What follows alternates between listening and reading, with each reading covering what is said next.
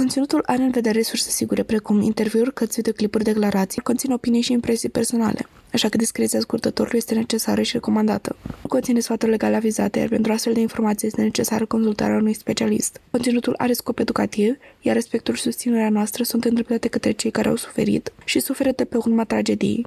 Conținutul nu este recomandat minorilor. Luați-vă pisica, cana cu ceai sau cafea și hai să deslușim misterul.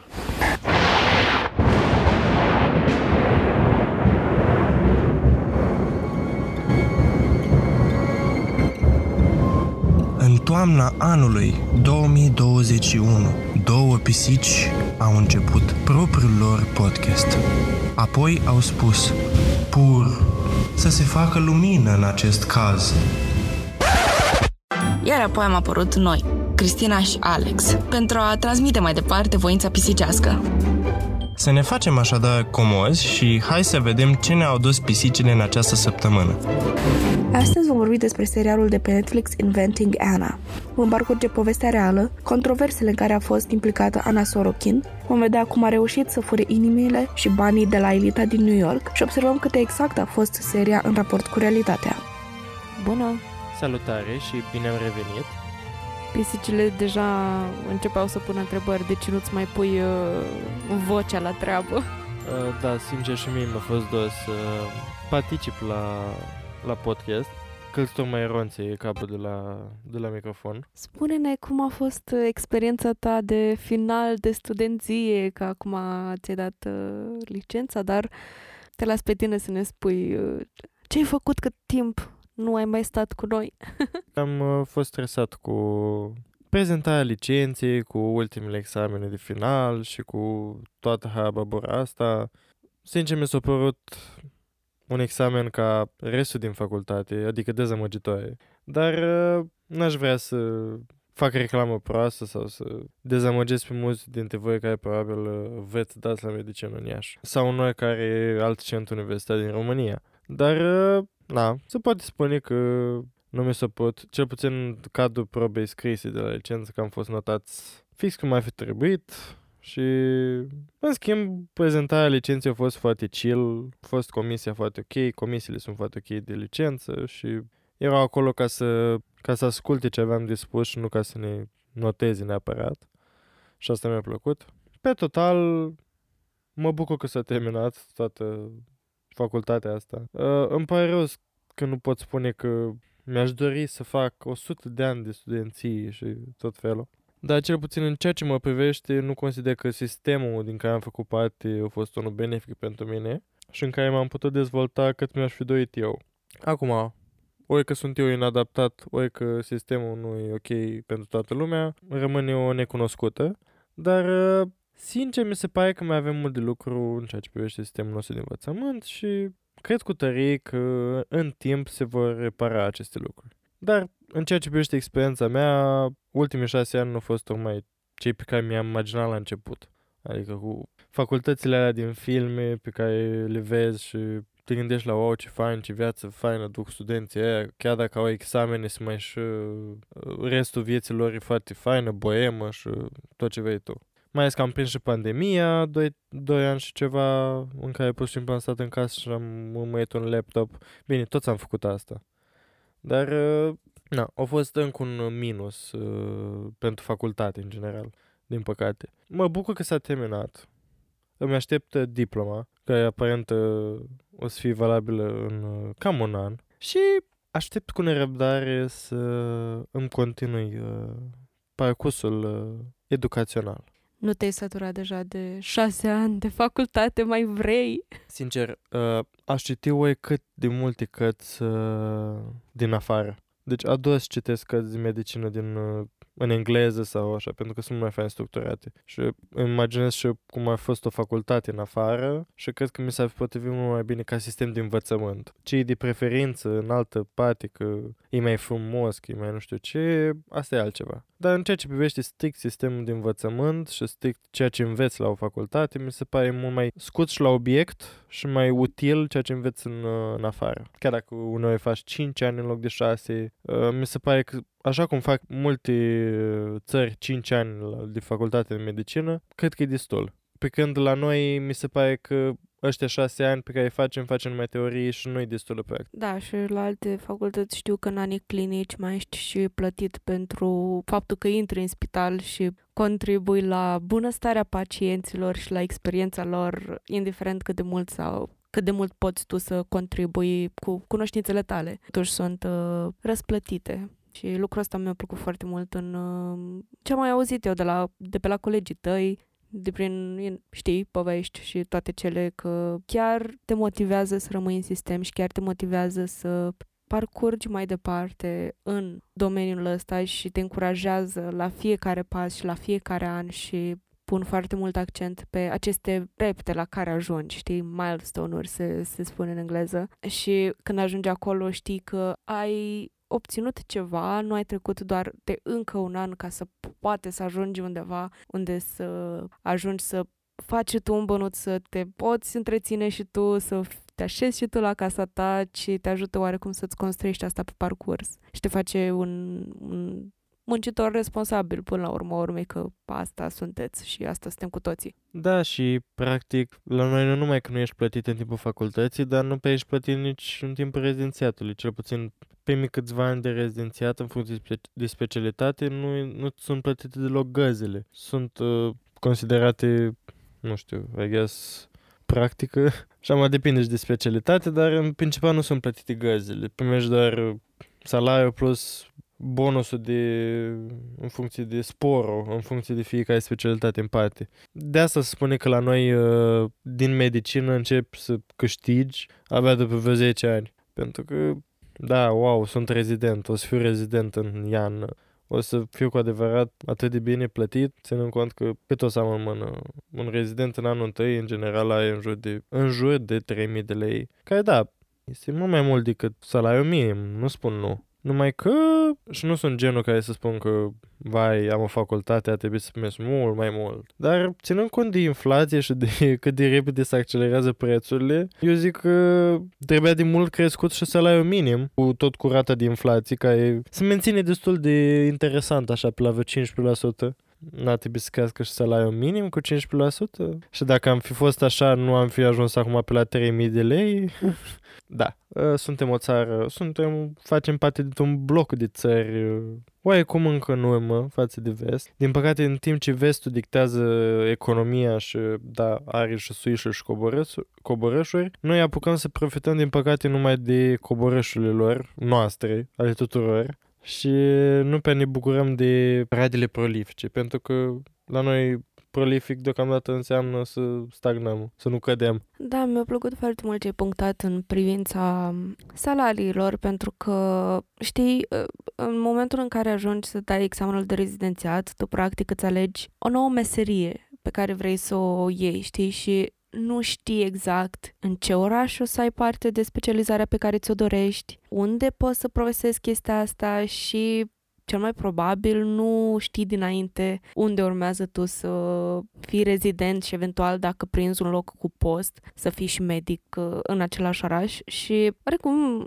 vorba ta și cu inflația și cu rata la care cresc prețurile, mai ales și în imobiliare și în prețul pe care trebuie să-l plătești ca să ai o viață decentă în care să supraviețuiești. Trebuie să plătești chirie, trebuie să plătești mâncare, trebuie să plătești utilități, trebuie să plătești toate lucrurile astea. Când îți dai seama că chiar și cu atât de puțin, adică chiar și cu un salariu care nu este minim pe economie și este salariul de rezident, este totuși puțin și nu este suficient și nu ia în considerare sacrificiile pe care trebuie să le faci tu ca rezident ca să profesezi în orașul în care vrei sau care îți oferă șansa să practici domeniul pe care îți dorești să-l practici. Da, și vrând nevrând trebuie să iei în considerare și faptul că, ok, termin facultatea la douăzeci și cinci de ani, mai majoritatea o termin la douăzeci și cinci de ani. Cel mai probabil la douăzeci și cinci de ani, mai ales în țări ca ale noastre, unde natalitatea e printre cele mai uh, mari din Uniunea Europeană, te aștepți să ai și un copil, dacă nu doi, la vârsta aia. Na, asta este ce crede societatea, asta este altceva. Dar e important realitatea, adică realitatea faptului că foarte mulți dintre noi, dintre colegii mei, au deja copil, dacă nu din timpul facultății, chiar, na, acum, cam asta e planul. Și gata, odată rezidențiatul, un copil, pentru că sunt foarte multe cupluri. Și E normal, ai și tu puțină stabilitate după șase ani de facultate și vei să faci un copil. Nu e nimic greșit în asta. Problema este că acel copil trebuie să trăiască într-o viață, cel puțin în, privi- în ceea ce mă privește. Mi-aș dori ca copiii mei să trăiască o viață în care să nu primească totul de-a gata, dar să nu simtă că le lipsește ceva. Iar în contextul unei familii, dacă te gândești că, da, unul dintre părinți are salariul de trei mii, dar celălalt nu știe situația lui. Sau poate are la fel salariul de trei mii. Tot, jumătate din salariul ăla se duce la copil. Pentru că copiii sunt persoane și au nevoie de îngrijiri mult mai multe ca un adult. Și, na, unde să mai pui, dacă Doamne ferește, o problemă de sănătate la unul dintre părinți sau la copil. Și cam asta e cu salariul ăsta mare. Mă enervează că toată lumea cu care vorbesc și zice, lasă că acum v-a dat salarii mari. Nu ca pe vremea lui, lui Băsescu când tăia salariile. Ok, da, e mai bine ca atunci. Bă, da proste, I guess. Dar tot nu se ridică la cum ar trebui să fie plătit orice persoană de orice specialitate. Fie că e medic, profesor, zidar, bișnița de mașini, orice vrei tu într-o țară europeană. Adică asta, pe asta se bazează, că se egalizează situația economică și că o să-și permită fiecare bugetar și fiecare persoană salarizată cu cate de muncă din toată țara europeană, măcar să n-aibă grija facturilor și a mâncării de pe o zi pe alta. Ceea ce, din păcate, la noi nu prea se întâmplă. Adică, dacă tu uiți, de exemplu, la o familie cu două salarii minime și cu un copil, ce înseamnă asta? Înseamnă trei mii de lei pe lună pentru trei persoane, adică înseamnă de persoană o mie de lei pe lună. Unde mai pui, ai nevoie de haine, pentru un copil mai multe cresc de la un an la altul, trebuie să plătești facturile, trebuie să plătești utilitățile, trebuie să plătești mâncarea, care nu e nici aia foarte ieftină în ultimul timp, nici măcar la Lidl, deși încă se păstrează top. Dar, da, adică, uite, și călțul, deja e frică să nu cădeam înapoi la pliculeții aro. La urma urmei, este uman să ai parte și de un concediu, să mergi tu, să te relaxezi, să te plimbi, să ai parte și, cum ziceam și cum discutam și cu Delia în episodul trecut, cu Patrizia Reggiani și, în fine, cu moștenirea pe care a produs acest, acest caz. Și, într-adevăr, mulți bani rezultă, o educație decentă rezultă, acces la evenimente culturale, acces la cultură, poți să-ți cumperi cărți, să mergi la teatru, să mergi la... experimentezi cu tot felul de experiențe puse sub umbrela culturală, care mi se par normale și, la urma urmei, le consider esențiale pentru o experiență de om trăită așa cum ar trebui să fie trăită. Și de asta, din nou, mă lupt și eu cu chestia asta, fiind la facultatea de arte văd în jurul meu că oamenii sunt intimidați de cultură, nu sunt încurajați să consume astfel de conținut, să, să îndrăznească, să aibă o părere despre orice, să îndrăznească să consume și dintr-o parte și din alta și să se uite și la unul și la altul, să citească despre anumite lucruri care îi pasionează și să se provoace la un nivel mental pe care eu îl consider necesar. De nou, este și treaba mea să-l consider necesar, pentru că ăsta fiind uh, drumul pe care vreau să-l urmez și eu la rândul meu, din nou, uh, îmi place să duc în față acest aspect. E, e drum, pare atât de departe, un drum în care toată lumea să aibă, să fie bine plătită și să aibă acces și să aibă parte de tot, absolut tot ce are nevoie. Și chiar dacă aceste lucruri pe care le-am menționat mai devreme par niște luxuri, chiar nu sunt. Și chiar nu ar trebui, fi, nu ar trebui să fie considerate luxuri sau ceva ce numai, eu știu, mă feresc să am un discurs elitist, dar să fie aceste aspecte pe care doar, la care doar elita ajunge, să meargă la o galerie care, majoritatea galeriilor în Iași cel puțin, sunt, au intrare gratuită, și puteți merge la un vernisaj sau la așa și aveți contact cu persoane interesante care, din nou, deschide niște porți să socializezi cu oameni diferiți și cu persoane interesante. Că am avut această experiență, când am avut în anul doi, am avut de pregătit un, o expoziție cu colegii mei și am invitat și eu niște cunoștințe și persoanele astea au ajuns acolo fiind înconjurându-se mai mult în domeniul medical. Au ajuns acolo și prim, primul lor, prima lor impresie a fost că, wow, sunt în altă lume. Pentru că este societatea atât de divizată și atât de medicii stau cu medici, artiștii stau cu artiști, inginerii stau cu ingineri și mai continuați voi, șoferii stau cu șoferi și lista poate continua la nesfârșit. Când toate aspectele astea ar trebui să fie și să se întrepătrundă și să devină o comunitate mai mare. Pentru că, chiar dacă tu stai cu medici toată ziua, nu crezi că ai putea beneficia și de o relație cu, eu știu, un artist sau cu, nu știu, un inginer și descoperi că împarți o pasiune și că împarți interes pentru un nou domeniu pe care n-ai avut timp să-l explorezi sau pe care, care a căzut pe locul doi oarecum, știi? Și, din nou, toate astea vin cu un acces sau cu o portiță să ajungi la, la astfel de locuri. Și acest acces este, din păcate, divizat și de păturile sociale, mai departe delimitate de salarii, de toate aceste necesare oricărui om. Acum țin minte că am vrut să te întrerup la un moment dat, dar m-am obținut și aduc în discuție faptul ăsta, cum ce ai spus la începutul introducerii, când am vorbit despre resursele pe care le folosim adesea.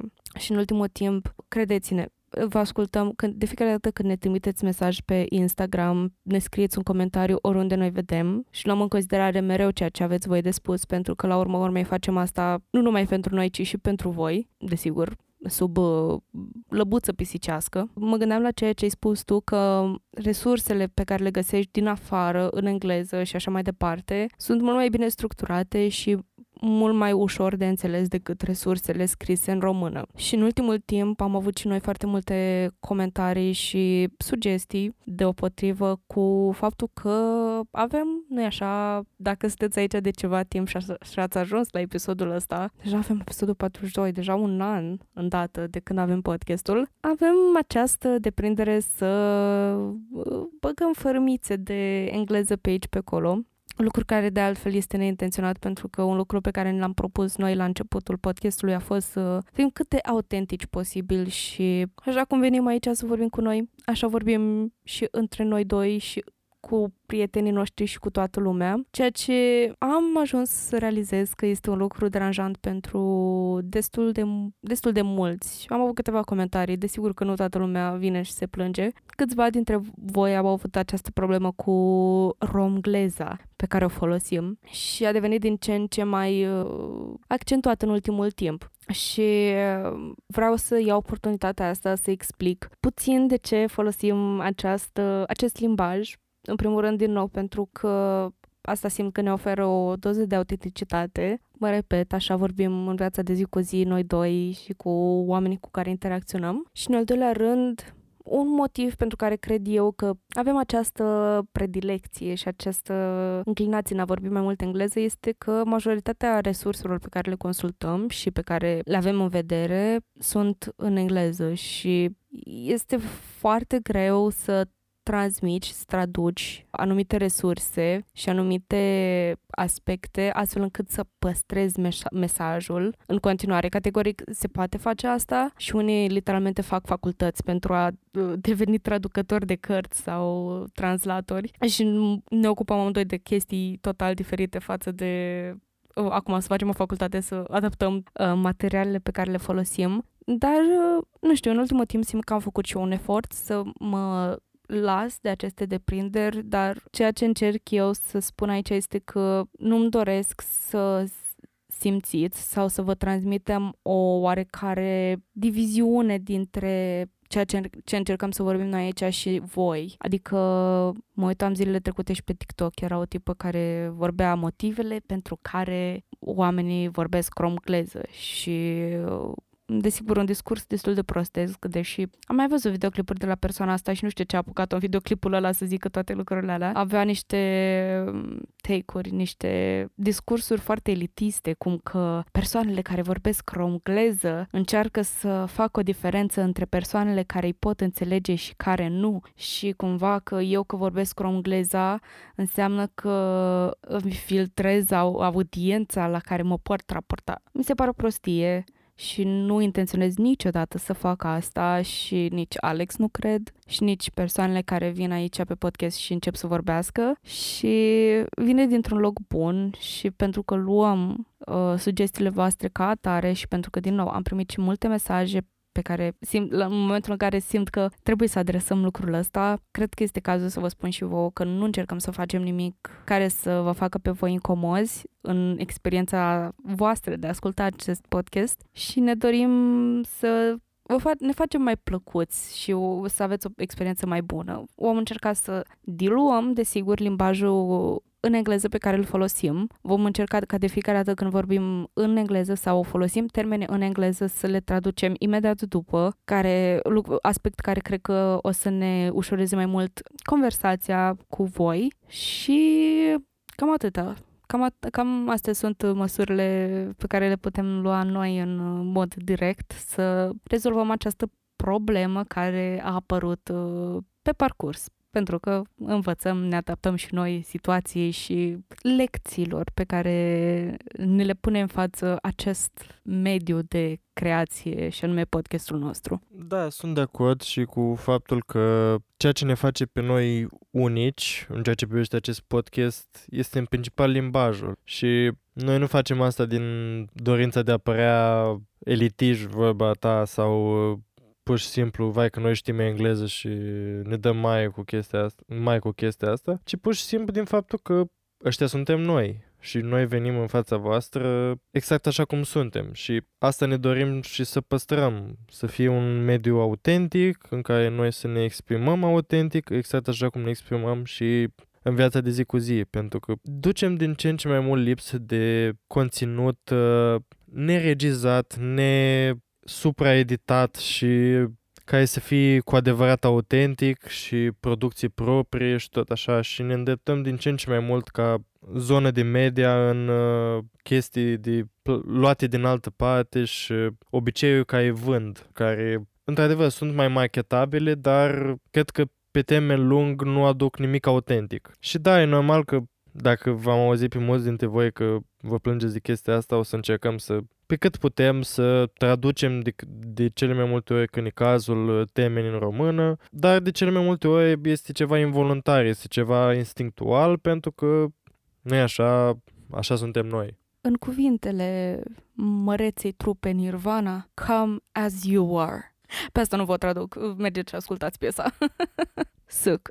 Când vor fi termeni sau nume în engleză, vom păstra numele în limba originală și nu vom traduce asta pentru că simt că și-ar pierde mai mult din sens. Cum nu vezi, vorbim despre Neville Poponeață? Nu, o să, o să vorbim despre Neville Longbottom. Bucșă! Hai mai că Bucșă este un nume bun, e chiar foarte bine ales, îmi pare rău. Eu, I stand with Bucșă. Eu sunt de acord cu Bucșă. Fulge McQueen. Accurate, destul de exact. Severus Plezneală. Ok, uh, cine a, a decis să-l numească pe Severus Snape, Severus Plezneală, uh, are un loc rezervat special în, într-un loc unde doar oamenii cu nume proaste ajung. Nu, unde doar oamenii care vin cu nume proaste ajung. Nu spun eu unde, dar vă dați voi seama. I do not have time for this. I do not have time for you.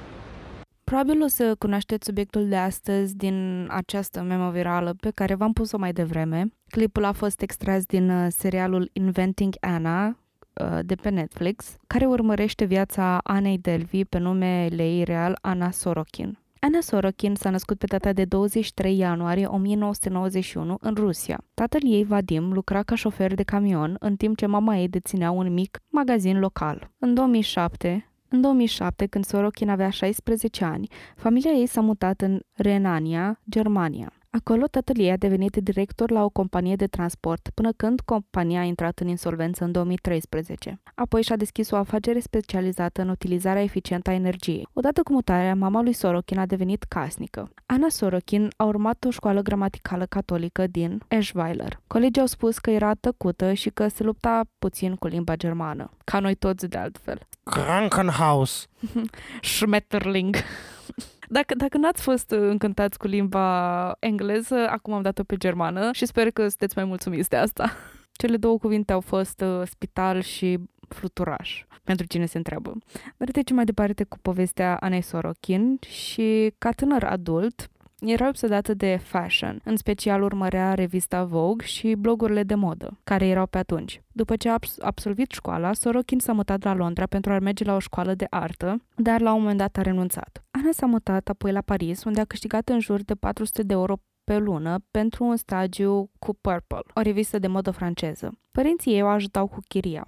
În acea perioadă, Sorokin a început să folosească numele de Anna Delvey. La mijlocul anului două mii treisprezece, Anna a călătorit în New York pentru a participa la Săptămâna Modei din New York. A reușit să-și facă prieteni acolo mai ușor decât la Paris. S-a transferat acolo pentru o perioadă. Până la urmă a părăsit revista Purple și a venit cu ideea fundației Anna Delvey, un club de membri privați și o fundație de artă. A căutat finanțare de la membrii bogați ai scenei sociale a New Yorkului, dar a eșuat. Propunerea ei includea închirierea întregii case de misiune a bisericii, cu șase etaje și patru mii două sute de metri pătrați, ca locație de evenimente multifuncționale și studiouri de artă. Planificase un centru de arte vizuale organizate de artistul Daniel Ashram și expoziții de Urs Fischer, Damien Hirst, Jeff Koons și Tracy Emin. Vă recomand să îi căutați pe fiecare dintre oamenii pe care i-am menționat mai devreme, pentru că pe unii i-am și studiat la facultate și încă sunt în viață astăzi și au creează ceva foarte interesant. În fine, având aceste nume în spate, care unii dintre ei mi se pare că o și susțineau pe Anna în proiectul pe care vrea să-l înființeze, ea a primit ajutor de planificare de la fiul arhi- arhitectului Santiago Calatrava. A discutat despre vânzarea băuturilor la locație și avea totul destul de bine pus la punct. În tot acest timp, Anna s-a prefăcut că este o moștenitoare bogată. Se lăuda cu hainele ei de mărci scumpe pe care le purta, dar în același timp cerea oamenilor un loc unde să doarmă. Când nu reușea să facă rost, își petrecea noaptea dormind într-o mașină. Anna organiza multe petreceri unde invitase oameni pe care abia îi cunoștea. Anna a fost descrisă ca fiind răutăcioasă cu oamenii care se ocupau de curățenie și mentenanță, cu chelneri, și se baza adesea pe cunoscuți să-i plătească cheltuielile, susținând că și-a uitat portofelul acasă sau cardurile de credit pe care le avea nu funcționau. Aceste cheltuieli variau de la băuturi la bar, la sejururi la hotel și zboruri în valoare totală de zece de mii de dolari. În două mii cincisprezece, Anna l-a întâlnit pe colecționarul de artă și studentul la Universitatea din Pennsylvania, Michael Huang, la o cină. Aflând că Huang plănuia să participe la Bienala de la Veneția, Sorokin l-a întrebat dacă îl poate însoți. Huang a fost de acord și a rezervat un zbor și o cameră de hotel pentru Anna. Cei doi s-au înțeles că ea avea să-i dea banii înapoi când se întorc la New York. Momentul a venit și Sorokin a părut să uite de aranjamente și nu intenționa să înapoieze niciun ban. Deocamdată Michael nu poate face nimic, așa că merge mai înainte, în ianuarie două mii șaisprezece, când Sorokin și-a organizat ziua de naștere. Atunci cardul ei a fost refuzat. Michael s-a dus la restaurant să ceară datele de contact ale Anei. În acest moment, Huang a devenit și mai suspicios față de Anna, observând de asemenea că plătea întotdeauna cu numerar și locuia într-un hotel, nu într-un apartament. În cele din urmă, Anna a plătit datoria lui Michael dintr-un cont Venmo cu nume necunoscut. După asta, Michael a blocat-o pe Anna pe rețelele de socializare și au terminat prietenia. Trecem mai departe. În februarie două mii șaisprezece, Anna locuia într-o cameră de hotel când a cunoscut-o la un club de noapte pe Rachel Williams, editor foto la Vanity Fair. Williams a descris-o pe Sorokin ca fiind pretențioasă și nepoliticoasă cu personalul de serviciu și a spus că atunci când s-a deschis un lift, ea nu aștepta ca alți oameni să coboare. Cu toate acestea, Williams a devenit prietenă apropiată cu Sorokin și mai târziu a jucat un rol esențial în arestarea ei. Anna a folosit Microsoft Word pentru a crea extrase bancare false și alte documente financiare care pretindeau să arate că avea șaizeci de milioane de euro în conturi bancare venețiene, dar nu le putea accesa. Unul dintre cunoscuții lui Sorokin a pus-o în legătură cu un avocat care la rândul său a pus-o în legătură cu mai multe instituții financiare mari. În noiembrie două mii șaisprezece, Anna a depus documente false ca parte a unei cereri de împrumut de douăzeci și două de milioane de dolari către City National. City National a refuzat să acorde credit atunci când Anna nu a reușit să furnizeze sursa activelor elvețiene, iar apoi a solicitat un împrumut de la Fortress. Fortress a fost de acord să îi ia în considerare cererea lui Sorokin doar dacă aceasta plătește o sută de mii de dolari pentru a acoperi cheltuielile legate de cerere. Pe doisprezece ianuarie două mii șaptesprezece, Sorokin a convins City National să-i acorde o facilitate temporară de descoperire de cont de o sută de mii de dolari, cu promisiunea că va fi rambursată rapid. Anna a furnizat adrese de e-mail false ale lui Peter Henneke, un manager de afaceri inexistent. Când au apărut suspiciuni, Sorokin a susținut că a murit și a inventat o nouă persoană, pe care o chema Bettina Wagner. Procurorii din procesul ei au arătat mai târziu că ea a căutat pe Google cum să creezi e-mail-uri false de neidentificat. Anna a remis cei o sută de mii de dolari către Fortress pentru cererea de împrumut, dar un director general de acolo a devenit suspicios cu privire la cererea lui Sorokin. Documentele ei nu erau în concordanță între ele. De exemplu, ea a pretins că este moștenitor german, dar pașaportul ei arăta că este născută în Rusia. Directorul a aranjat să verifice activele ei, întâlnindu-se cu bancherii din Elveția, dar ea a retras cererea de împrumut, în mod evident ca să nu îi se descopere schema. În februarie două mii șaptesprezece, partea rămasă din descoperirea de cont necheltuită de Fortress a fost returnată Anei. În jur de cincizeci și cinci de mii de dolari au fost cheltuiți de Sorokin pe haine de lux, electronice, un antrenor personal, servicii la salon, extensii de gene și așa mai departe. Desigur că, dintre toate aceste servicii, ea a gravitat către cele mai scumpe. Pe optsprezece februarie două mii șaptesprezece, Anna s-a cazat într-o cameră de patru sute de dolari pe noapte la un hotel din Soho, Manhattan. În punctul ăsta arunca cu bani peste tot. Oferea bacșișuri de câte o sută de dolari pentru cele mai de bază servicii, pentru recomandări de restaurante, pentru angajați ce aduceau bagajul sau pachetele care erau aduse în cameră. Ai crede că un astfel de personaj este cel mai îndrăgit de hotelier, nu? Ei bine, nu a fost chiar așa. Majoritatea personalului o considera pe Sorokin enervantă din cauza comportamentului său elitist și făcea comentarii nepoliticoase la adresa angajaților. Anna se comporta de parcă hotelul ar fi fost palatul ei, umbla pe holuri în halat, se împrietena cu oameni care îi făceau rost de servicii mai ieftine și se comporta ca și cum ar fi fost uh, toți servitorii ei. Până la urmă, hotelul și-a dat seama că nu există un card de credit în dosar pentru Anna și au început să pună presiune pe ea să-și plătească factura de treizeci de mii de dolari. Sorokin a încercat să mituiască staful hotelului cu cadouri scumpe, incluzând un Dom Perignon din o mie nouă sute șaptezeci și cinci, dar desigur că politica hotelului a împiedicat personalul să păstreze cadourile. Până în martie, la o lună după ce Anna a primit cincizeci și cinci de mii de dolari din taxa de solicitare a împrumutului, ea a rămas falită. A început din nou schema cu prietenii ei, pe care invita la masă și îi puneau să plătească și consumația ei, pe motiv că nu-i funcționează cardul și așa mai departe. În acel moment, Sorokin era foarte activă pe scena socială din New York.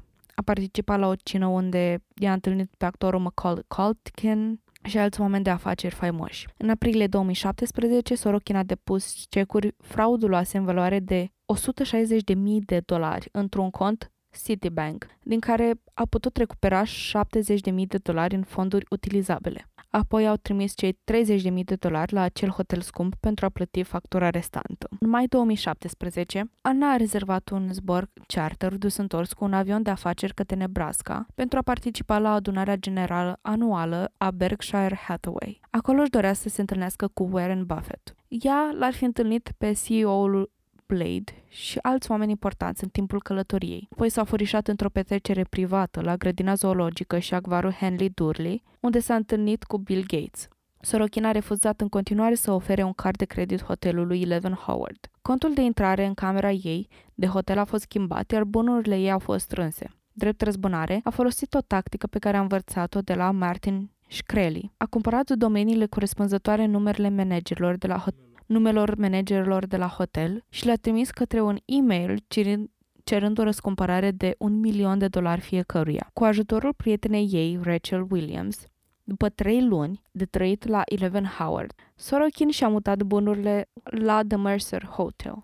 Sorokin a stat și două nopți la The Bowery Hotel, trimițând hotelului o chitanță falsă de transfer bancar de la Deutsche Bank. În mai două mii șaptesprezece, ea a invitat-o pe Rachel Williams, Casey Duke și videograful ei într-o călătorie, cu toate cheltuierile plătite în Maroc. Inspirată de Khloe Kardashian, Sorokin a rezervat un apartament de șapte mii de dolari pe noapte cu trei dormitoare, o piscină privată și un majordom dedicat la la Mamonia, un hotel de lux de cinci stele din Marrakech, cu planuri de a, re- de a realiza un documentar în culise pentru fundația ei. După câteva zile, personalul a spus că cardurile nu aveau bani și a cerut o formă alternativă de plată. Ea a dat scuze dând vina pe oameni pentru că au tastat greșit numerele sau că sistemele nu sunt la zi. Lipsa unui card de credit în dosar a dus la concedierea unui membru al personalului hotelului. Anna a convins-o pe William să plătească fatura de șaizeci și două de mii de dolari, care a reprezentat mai mult de un an de salariu net pentru Williams. Folosind cărțile de credit personale și de serviciu, cu promisiunea că o va rambursa prin transfer bancar. Williams a plătit de asemenea zboruri către Maroc,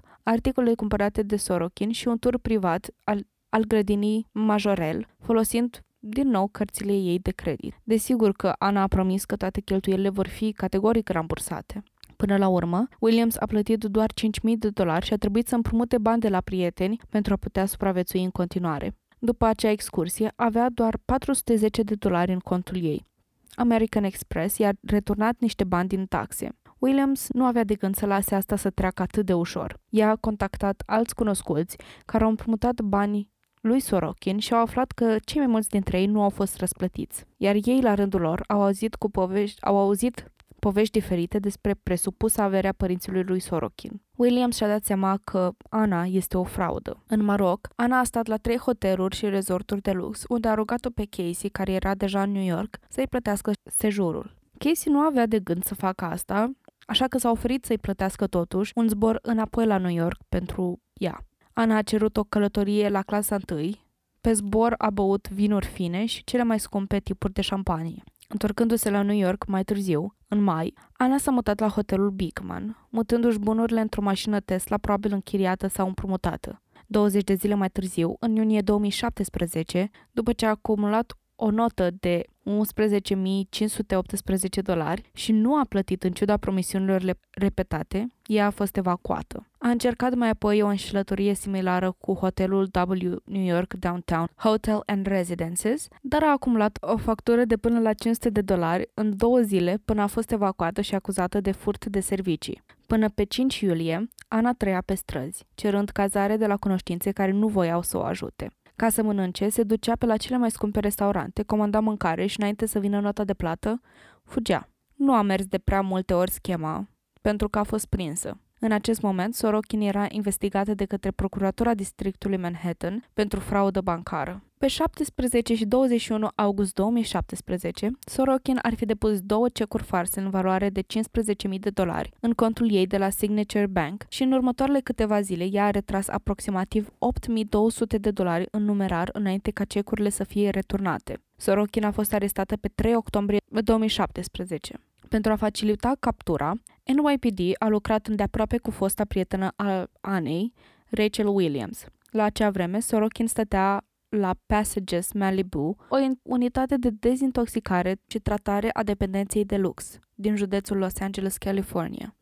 Mi se pare foarte interesantă chestia asta cu dezintoxicare de dependența de, de lux. Și într-adevăr, cred că în cazul ei oarecum se întâmpla chestia asta și cred că ar fi trebuit să o facă mult mai devreme, înainte de cele cincisprezece hoteluri și toate fraudele alea bancare. Și cu toți avem uh, prietenul ăla care se împrumută și apoi uh, uită să mai dea bani înapoi, dar ea e cu totul la alt nivel. Cam în același stil o să fie și episodul de săptămâna viitoare, uh, unde vom vorbi despre tot un personaj cu, care se ocupa cu fraude bancare și tot felul, dar uh, în ceea ce privește modul ei de operare mi se pare foarte că ai nevoie de mai, mult mai mult skill, pentru că de mai multe aptitudini. Îți formezi atâtea relații ca să poți să te împrumuți de la ele și să inspiri încredere, mi se pare foarte greu. Chiar dacă unora, da, poate să le pare că o, e simplu, trebuie doar să ia bani.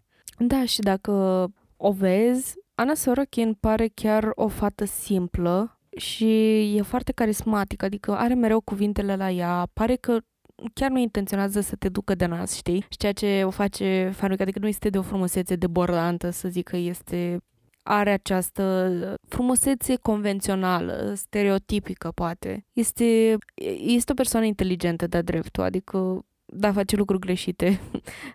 Copiii, nu faceți fraudă bancară, vă rog eu. Ea simt că este inteligentă, știe să-și folosească foarte bine beneficiile, știi, carisma și tot, tot cu ce a fost înzestrată.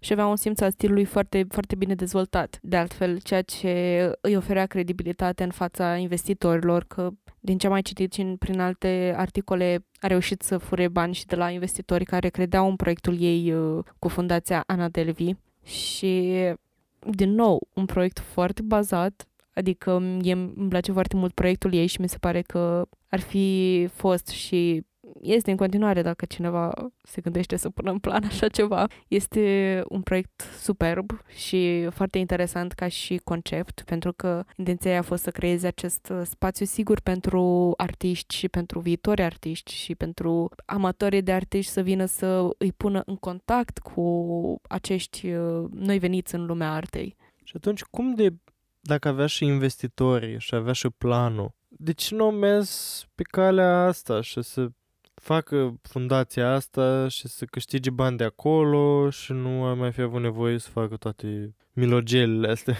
Cred că întrebarea asta se leagă foarte bine chiar de ultimul lucru pe care l-am spus din script, și anume faptul că cred că era o oarecare dependență de bunuri de lux, să zic așa, adică își dorea luxul mai mult decât și-l putea permite și cred că asta a luat-o pe dinainte și a fost în detriment. Adică, din păcate, vorba aia s-a născut cu gusturi scumpe. Dar, desigur, este ceva mult mai grav aici. Adică, am făcut puțin, am căutat puțin pe internet uh, Passages Malibu și este o unitate în care chiar tratează dependența de articole de lux, adică de bunuri fizice. Nu știam că există o astfel de dependență și o astfel de, de boală, de adicție în, în, în sensul ăsta. Uh, trecem mai departe la prinderea Anei Delvey, zis, așa zisei Anne Delvey. În ca să o prindă în frag- flagrant, poliția avea nevoie să o aducă într-un loc public. Aceștia au rugat-o pe Rachel să aranjeze o întâlnire la un restaurant din afara unității. Când Anna a părăsit centrul în care, în care stătea, a fost arestată de, op- de ofițeri de la Departamentul de Poliție din Los Angeles. Mai târziu, în aceeași lună, Sorokin a fost găsită vinovată pentru două capete de acuzare de tentativă de furt de gradul întâi, trei capete de acuzare de furt de gradul al doilea, o acuzație de furt de gradul al treilea și nenumărate infracțiuni de furt de servicii pentru cererile de împrumut frauduloase făcute către City National și Fortress, fraudă cu cecuri, costuri de călătorie în Maroc și facturile neplătite la hotel și restaurant. Pe optsprezece decembrie două mii optsprezece, Sorokin s-a prezentat la Curtea Penală din New York și a respins un acord de recunoaștere a vinovăției care oferea de la trei până la nouă ani de închisoare. Procesul a început pe douăzeci martie două mii nouăsprezece. La cererea ei, avocatul apărării al Anei a aranjat ca un stilist să-și aprovizioneze ținutele pentru, pentru aparițiile ei la tribunal. Miercuri, ea și-a schimbat uniforma Rikers Island cu o rochie de la Michael Kors. A doua zi, ea a combinat un top negru transparent Saint Laurent cu pantalon de la Victoria Beckham. Vineri, procesul a, pu- a fost pus pe pauză pentru că Anna a refuzat să intre în sala de judecată pentru că nu voia să apară în uniforma de la închisoare. După o criză de furie și întârzierea procesului pentru o oră și jumătate, a fost forțată de către judecători să se prezinte. În proces, avocatul Anei a apărat-o spunând că intenția ei a fost tot timpul să ramburseze datoriile și că i-au fost oferite servicii în schimbul publicității pe Instagram. Acum mă gândesc la cântecul ăla care era la un moment dat pe TikTok cu Cost that much, cause it takes me fucking hours. Și apoi spune că exposure doesn't pay the bills. În sensul în care, uh, în contextul business-urilor mici în care spuneau că muncești o grămadă de timp la un lucru și de asta este atât de scump. Și mai sunt acele așa zise influencerițe pe Instagram care cer produse gratuite pentru acest exposure, pentru această expunere la comunitatea lor imensă care probabil este cumpărată și în mod evident nu poți să îți plătești facturile cu uh, expunere și pentru că au făcut ea o postare pe Instagram, sigur asta îmi va rezolva problemele mele financiare. Și mă dus cu gândul la, la acest sunet. Avocatul Anei a descris-o ca, ca pe un antreprenor într-o comparație cu Frank Sinatra, susținând că ambii au creat o oportunitate de aur în New York. N-am ce să zic, adică ai referințe culturale, I guess, merge.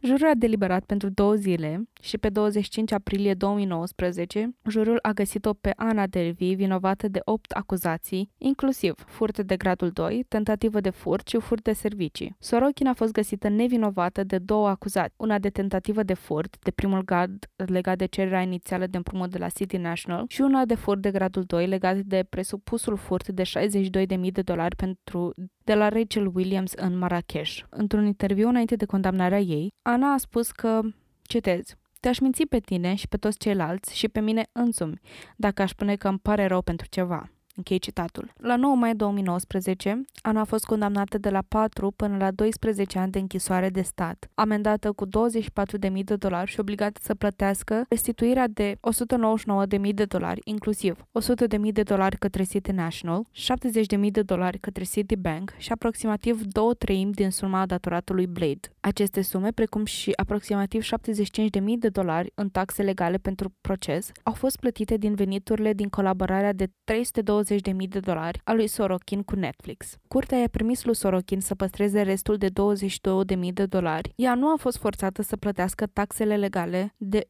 o sută șaizeci de mii de dolari în datorii, șaizeci și cinci de mii de dolari în taxe legale pentru cererea de împrumut nereușită și treizeci de mii de dolari pentru avocat. A fost un paragraf plin de numere și, jur, nici nu pot să concep cum arată suma asta în bani și ce ce-i putea face cu, cu atâția mari de bani. Am putea să trăim în Bali pe tot restul vieții. Cam așa ceva, da. Cu pisicile, cu burtica la plajă. Anna Sorokin a fost cercetată la Rikers Island în timpul procesului. A fost încarcerată la Rikers Island în timpul procesului. A avut treisprezece infracțiuni pentru comportament neadecvat, cum ar fi lupta și nerespectarea ordinelor, și a fost plasată în izolare în timpul Crăciunului. Pe unsprezece februarie două mii douăzeci și unu, Sorokin a fost eliberată condiționat din închisoare. După eliberare, s-a cazat la hotelul The Nomad și a angajat o echipă germană de filmare care să o urmărească și să îi filmeze activitățile. La șase săptămâni după eliberarea condiționată, pe douăzeci și cinci martie două mii douăzeci și unu, a fost reluată în, cost- în custodie pentru că și-a depășit viza. În prezent este reținută într-o închisoare din județul New Jersey de către I C E și așteaptă deportarea în Germania, pe care o contestă în mod legal.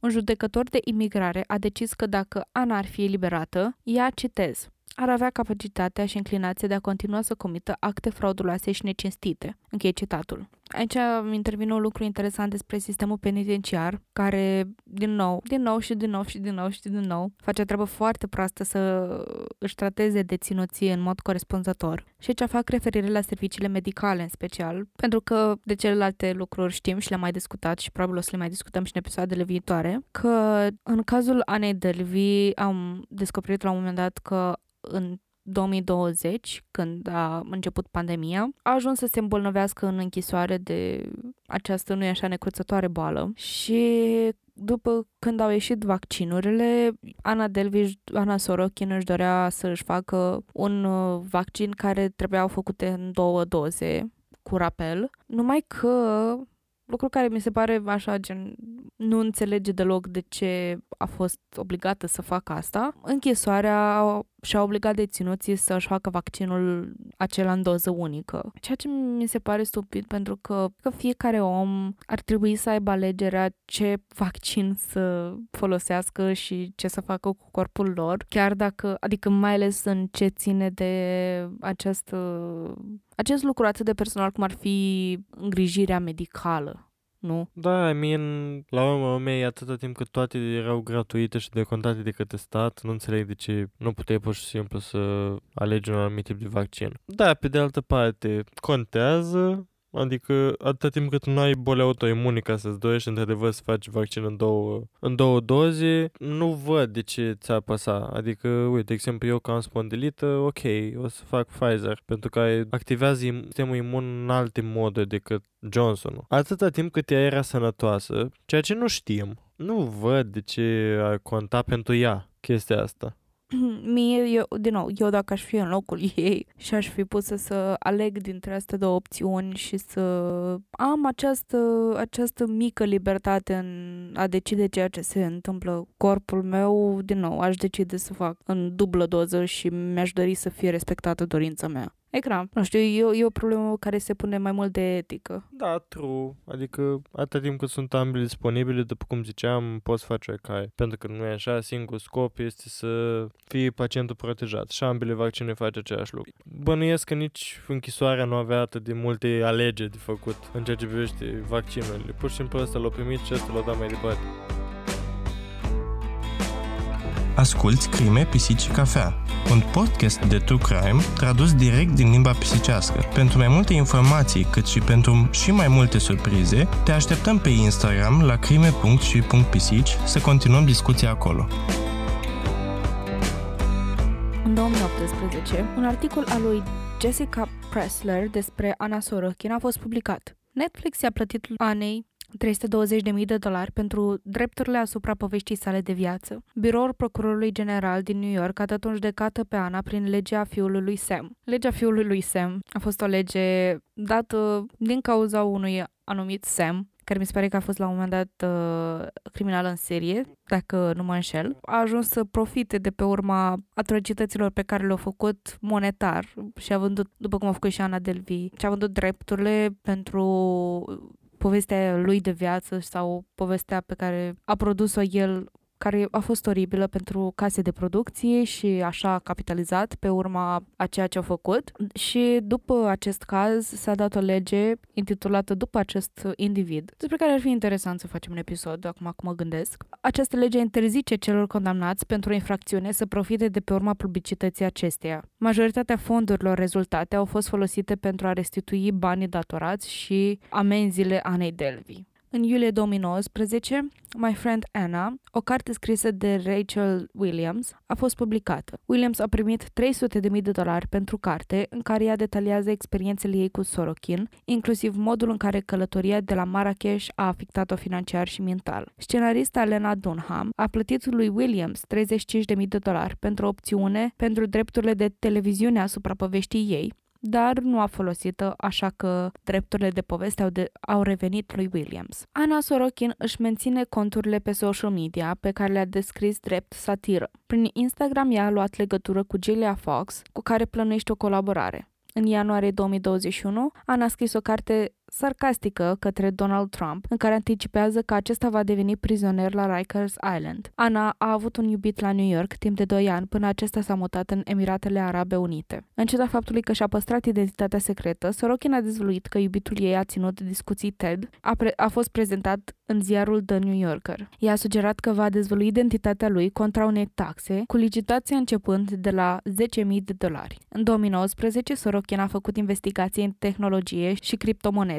și și-a lansat zece N F T-uri, iar aspirațiile ei includ gestionarea unui fond de investiții. Povestea ei a inspirat multe producții și, sinceră să cred, ea iubește notorietatea pe care o are în momentul de față. Povestea ei apare într-un episod din American Greed, unul din Generation Hustle de pe H B O Max, un, un interviu apare în douăzeci douăzeci, a fost... Uh, A fost subiectul Fake Heiress, un podcast de dramă documentar lansat de B B C Radio patru și un episod de șaizeci de minute în care Sorokin a fost intervievată de Liam Bartlett. S-a făcut o piesă de teatru numită Anna X și a fost la podcastul Hilton This is Paris a lui Paris Hilton și a surorii ei. A fost contractată pentru reality show cu viața ei din închisoare și pentru o carte despre viața ei în penitenciar. Acum vorbim despre serialul faimos de pe Netflix, care i-a și popularizat povestea, numit Inventing Anna. Sunt nouă episoade în care Sorokin este interpretată de Julia Garner, care face o treabă foarte bună. Serialul a fost lansat în februarie două mii douăzeci și doi și a fost cel mai vizionat program de pe Netflix în timpul săptămânii în care a fost lansat. Acum, sincer, pe mine nu m-a dat pe spate serialul. A fost relativ plictisitor, în mare parte, cu toate că partea fascinantă a fost uh, cum reușea ea să fascineze și să racoleze atâția oameni să investească în fundația ei. Dar pe parcurs ce episoadele curgeau și treceam mai departe și intram mai adânc în poveste. Îmi pierdeam din ce în ce mai mult interesul, pentru că la începutul fiecărui episod scrie ceva de genul că toate aspectele din povestea asta sunt reale, în afară de, în afară de cele care sunt uh, total inventate. Și nu știe să facă foarte bine diferența dintre ce este real și ce este uh, fabulă. De altfel, nici uh, Anna Delvey nu s-a uitat la serial și nu, nu știe cât de romanțată a fost povestea ei, știe doar că a făcut bani și că a fost de succes. Uci, bravo ei! Nu cred că o interesează mai mult decât atât. De altfel, nici nu mi-a plăcut modul în care serialul glorifica gesturile Anei Delvey în contextul în care ea făcea fraudă bancară și fula de la toată lumea și profita de pe urma tuturor. Totuși, un lucru care mi-a plăcut a fost acest pluriperspectivism care o înconjura pe Anna, în care toată lumea își spunea părerea despre ea și aflam practic povestea ei din gura celor, celorlalți. Iar încă un lucru care nu mi-a plăcut și mă făcea să trag de serialul ăsta și să continui doar cu deasila, a fost personajul principal, care este o jurnalistă care încearcă să pună cap la cap povestea Anei și de altfel ea, ea se duce la aceste persoane și ia interviurile lor și intră în aceste uh, cercuri sociale înalte. Personajul jurnalistei este absolut enervant și nu o supăr de fiecare dată când apare pe scenă.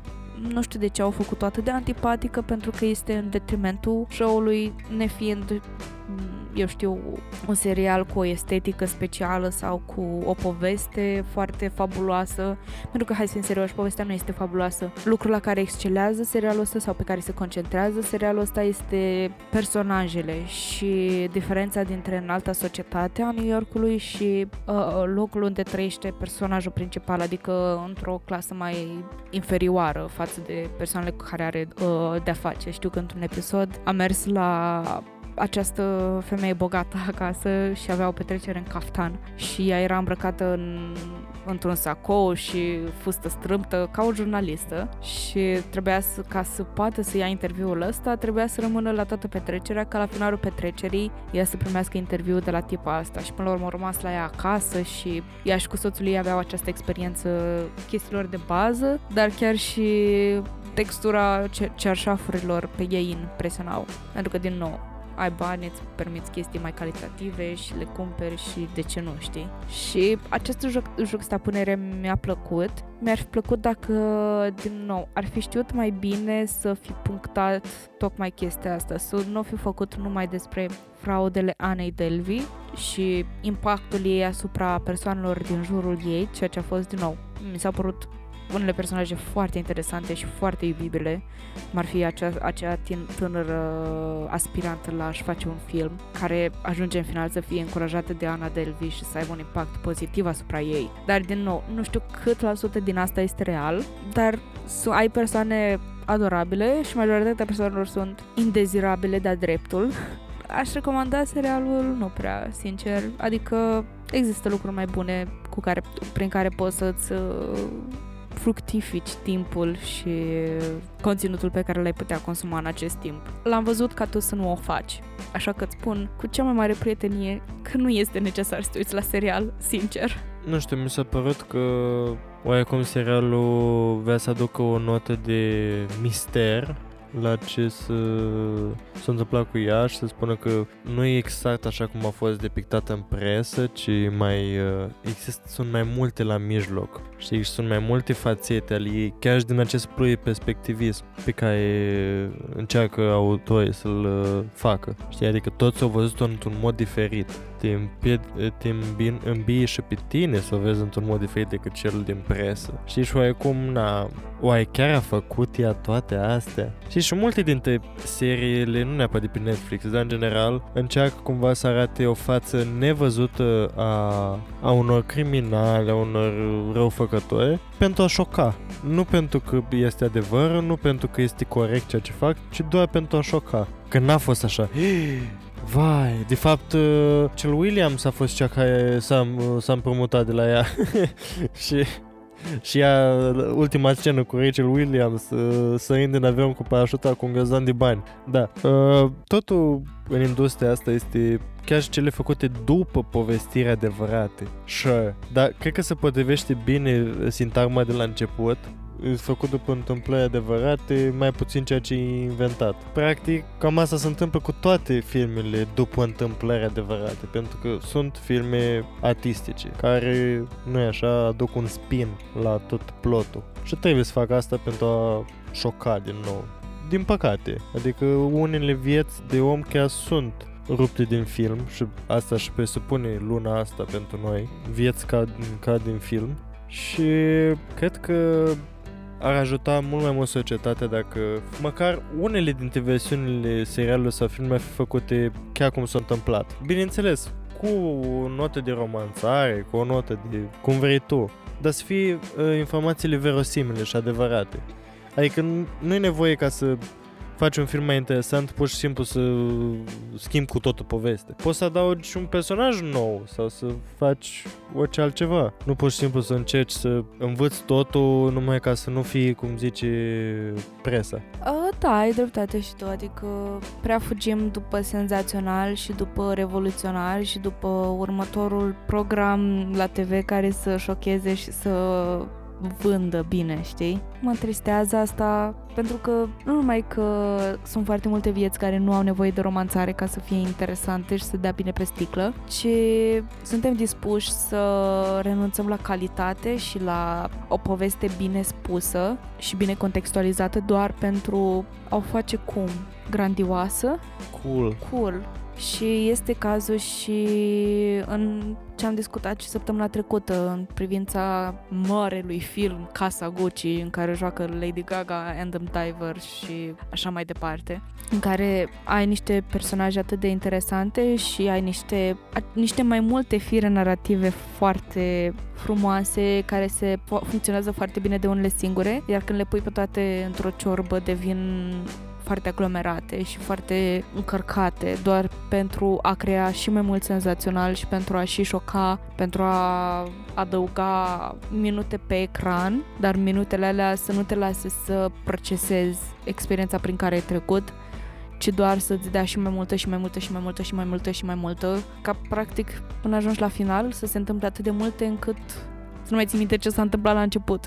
Și, nu știu, îmi, îmi doresc. Adică există medii de conținut în care să fie mai uh, bine curate și mai intenționale alegerile făcute. Dar cam asta a fost episodul de săptămâna aceasta cu Anna Delvey, Anna Sorokin.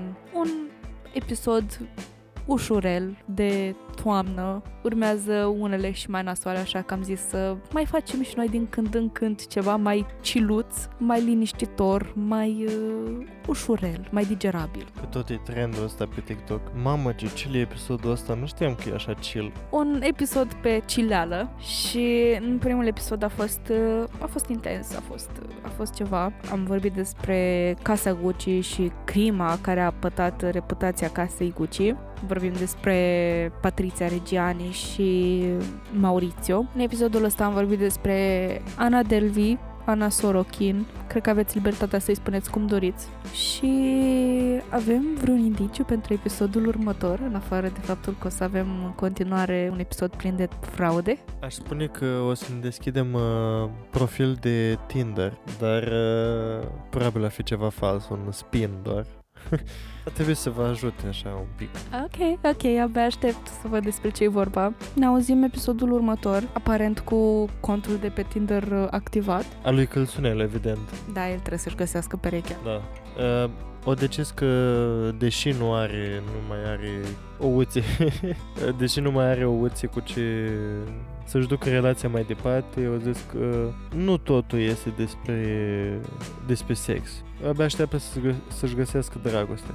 Adevărul este că eu zic că este un beneficiu, că Călțunelul nu va avea, adică, urmași. E fix aici lângă tine, măi, și tu îl jignești, așa, uite cum se uită la tine, a început să se lingă frenetic. Mai zic că nu cred că o să se supere domnișoara Călțunica de, de, de lipsa lui de fertilitate, dar trecem, ne auzim episodul următor și, și ne auzim atunci, da? Pa! Pa, pa!